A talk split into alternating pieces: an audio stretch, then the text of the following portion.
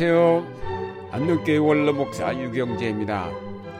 오늘은 시공을 초월한 성도의 코이노니아가 이루는 보편적 교회에 대해 생각해 보려 합니다. 고린도전서 12장 말씀은 그리스도와 교회의 관계를 몸과 지체의 비유로 말씀하고 있는 부분입니다. 여기서 주목할 것은 하나님의 아들이신 그리스도에게 죄인이었던 인간이 모두 지체로 연결이 되었다는 사실입니다.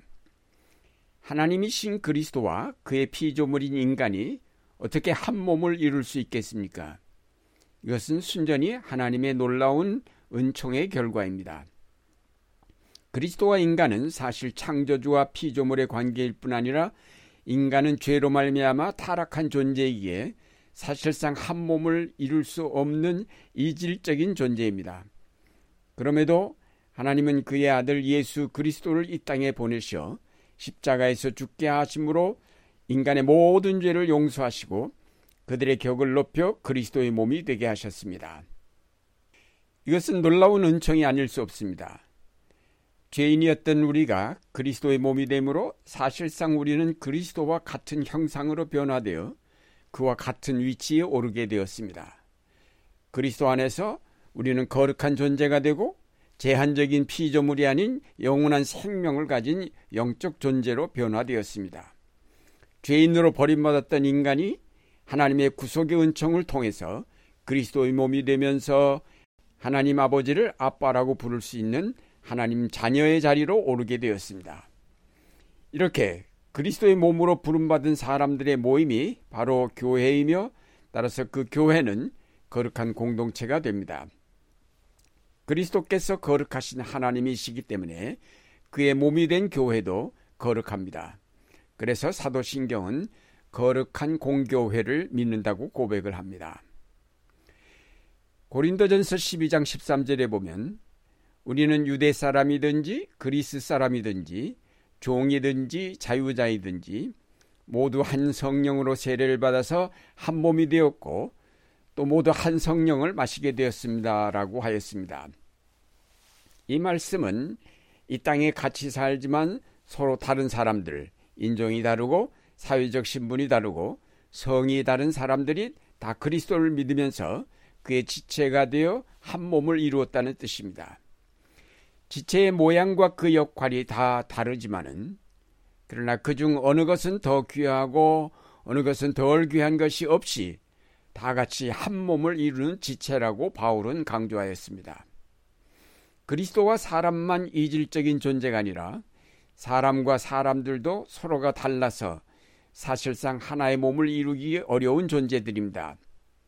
언어가 다르고 문화가 다르고 인종이 다른 사람들이 하나의 몸을 이룬다는 것은 대단히 어려운 일입니다. 그런데 이 모든 이질적 요소를 가진 사람들이 그리스도 안에서 한 몸을 이루게 되었습니다. 따라서 이제는 서로 배타적인 관계에서 돌이켜 역할의 다름을 인정하면서도 그리스도의 큰 울타리 안에서 같은 하나님의 자녀가 되었음을 알아야 된다는 것입니다. 세계 모든 민족, 모든 사람이 그리스도의 지체가 되어 하나의 교회를 이루었기에 그 교회를 하나의 보편적인 교회라고 부릅니다. 사도신경에 거룩한 공교회라고 말할 때 공교회가 바로 보편적 교회를 말합니다. 보편적 교회란 그 안에 어떤 차별도 어떤 우열도 있을 수 없는 완전하게 평등한 관계로 이루어지는 교회를 뜻합니다. 그 안에서 다양한 문화 전통이 만나고 다양한 인종이 함께 모이지만은 그 모든 것이 그리스도를 중심으로 하나가 되며 그 안에서 평등함을 인정받게 됩니다. 이런 평등한 만남은 단순하게 사람들 사이에만 이루어지는 것이 아니고 피조물 전체에 일어나는 일입니다. 따라서 보편적 교회는 그리스도께서 머리가 되시고 사람과 자연이 그 지체를 이루는 하나의 우주적 생명 공동체입니다. 그러므로 우리는 좀 더 겸손하게 그리스도 안에서 이웃을 만나며 만물을 대하여야 할 것입니다. 보편적 교회가 바르게 세워지려면 우리 모두가 그리스도 앞에서 겸손함과 온유함 그리고 모든 것을 비운 가난한 마음으로 무릎 꿇어야 할 것입니다. 우리가 이 몸의 비유에서 한 가지 더 유의할 것은 시간의 문제입니다. 오늘 살아있는 그리스도인만이 그리스도의 지체가 되는 것이 아니라 과거에 살았던 그리스도인, 현재에 살고 있는 그리스도인, 그리고 미래에 있을 그리스도인 모두 그리스도 안에서 한 몸을 이룬다는 사실입니다. 보편적 교회라고 할 때 시간과 공간을 넘어선 과거, 현재, 미래, 그리고 동서양을 막론한 전체 교회를 뜻합니다. 우리는 종종 이 부분을 소홀히 하기 쉽습니다.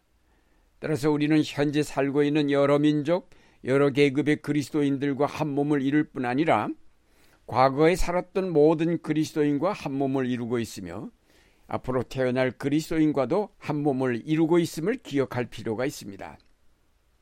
그리스도 안에서 이 세계는 살아있는 자만의 세계가 아닌 죽은 자들과 앞으로 태어날 모든 사람의 세계로 확장되었습니다. 그러므로 우리는 살아있는 자 중심으로 생각하며 이루던 모든 일을 바꾸어 이제는 아담 이후 모든 인류와 더불어 사는 세계로 가꾸어 가야 할 책임이 있습니다. 우리가 이런 거룩한 보편적 교회를 인식하려면 특별한 능력이 필요합니다. 우리는 시간과 공간의 제약을 받으면서 살기 때문에 그것을 뛰어넘는 인지 능력이 부족합니다. 우리는 오늘 여기에 같이 살고 있는 사람은 가까이 느끼고 사귈 수 있지만 같은 시대에 살지만 다른 지방에 살거나 다른 나라에 살게 되면 우린 그들에게 관심을 갖지 못합니다.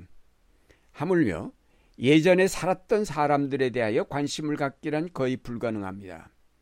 관심을 갖는 것은 고사하고 그들이 우리와 같은 하나님의 자녀임을 느끼는 것조차 어렵습니다. 따라서 여기에 우리의 변화가 필요합니다. 일반적으로 시간과 공간을 인지하는 그런 능력을 넘어서서 영의 세계를 아우를 수 있는 영적 인지 능력이 필요합니다. 다시 말해서 그리스도를 머리로 하는 보편적 교회는 우리의 상식으로는 이해할 수 없고 성령의 깨우치심을 따라 거듭난 그리스도인의 영적 능력으로만 이해할 수 있는 개념입니다. 그리스도를 머리로 하는 보편적 교회는 이 지상에만 존재하는 교회가 아니라 하늘과 땅이 통합된 영원한 세계에 존재하는 우주적 교회를 뜻합니다. 따라서 이 땅의 통념을 가지고는 이해할 수 없고 영원한 세계를 내다볼 수 있는 영적 능력으로서만 이해 가능합니다. 오늘 성령의 역사하심이 필요한 까닭이 바로 여기에 있습니다. 시공에 갇혀 있는 우리의 생각을 넓혀서 영원한 세계를 알 수 있도록 우리 속에 영적 깨우침을 주고자 성령께서 역사하십니다.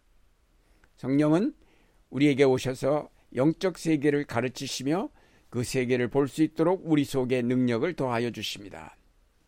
사도신경에서 거룩한 공교회 앞에 먼저 성령을 믿사오며라고 고백하는 이유가 여기에 있습니다.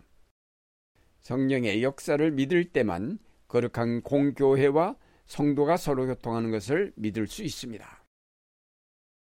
사랑하는 여러분, 죄 때문에 하나님에게서 멀어졌던 여러분이 예수 그리스도의 십자가 은총을 통하여 그리스도의 몸으로 받아들여졌습니다. 그래서 여러분은 거룩한 교회에 속하게 되었으며 영원한 생명을 누리게 되었고 하늘의 모든 기업을 상속받을 수 있는 하나님의 자녀가 되었습니다. 이 은총을 감사하면서 그리스도 안에서 함께 지체된 모든 사람과 또 자연과 연대하며 교제하면서 그리스도의 몸을 온전하게 세워가는 일에 헌신하여야 하겠습니다. 이제 이 땅의 삶에만 국한되었던 여러분의 생각을 성령으로 영원한 세계 안에 세워진 우주적이고 보편적인 교회로까지 확장하시길 바랍니다. 그리고 오늘 이 땅에 사는 성도들과 연대할 뿐 아니라 영원한 세계에 사는 모든 그리스도인과 연대하면서 하나님의 나라를 이루어가는 여러분이 되시기를 바랍니다.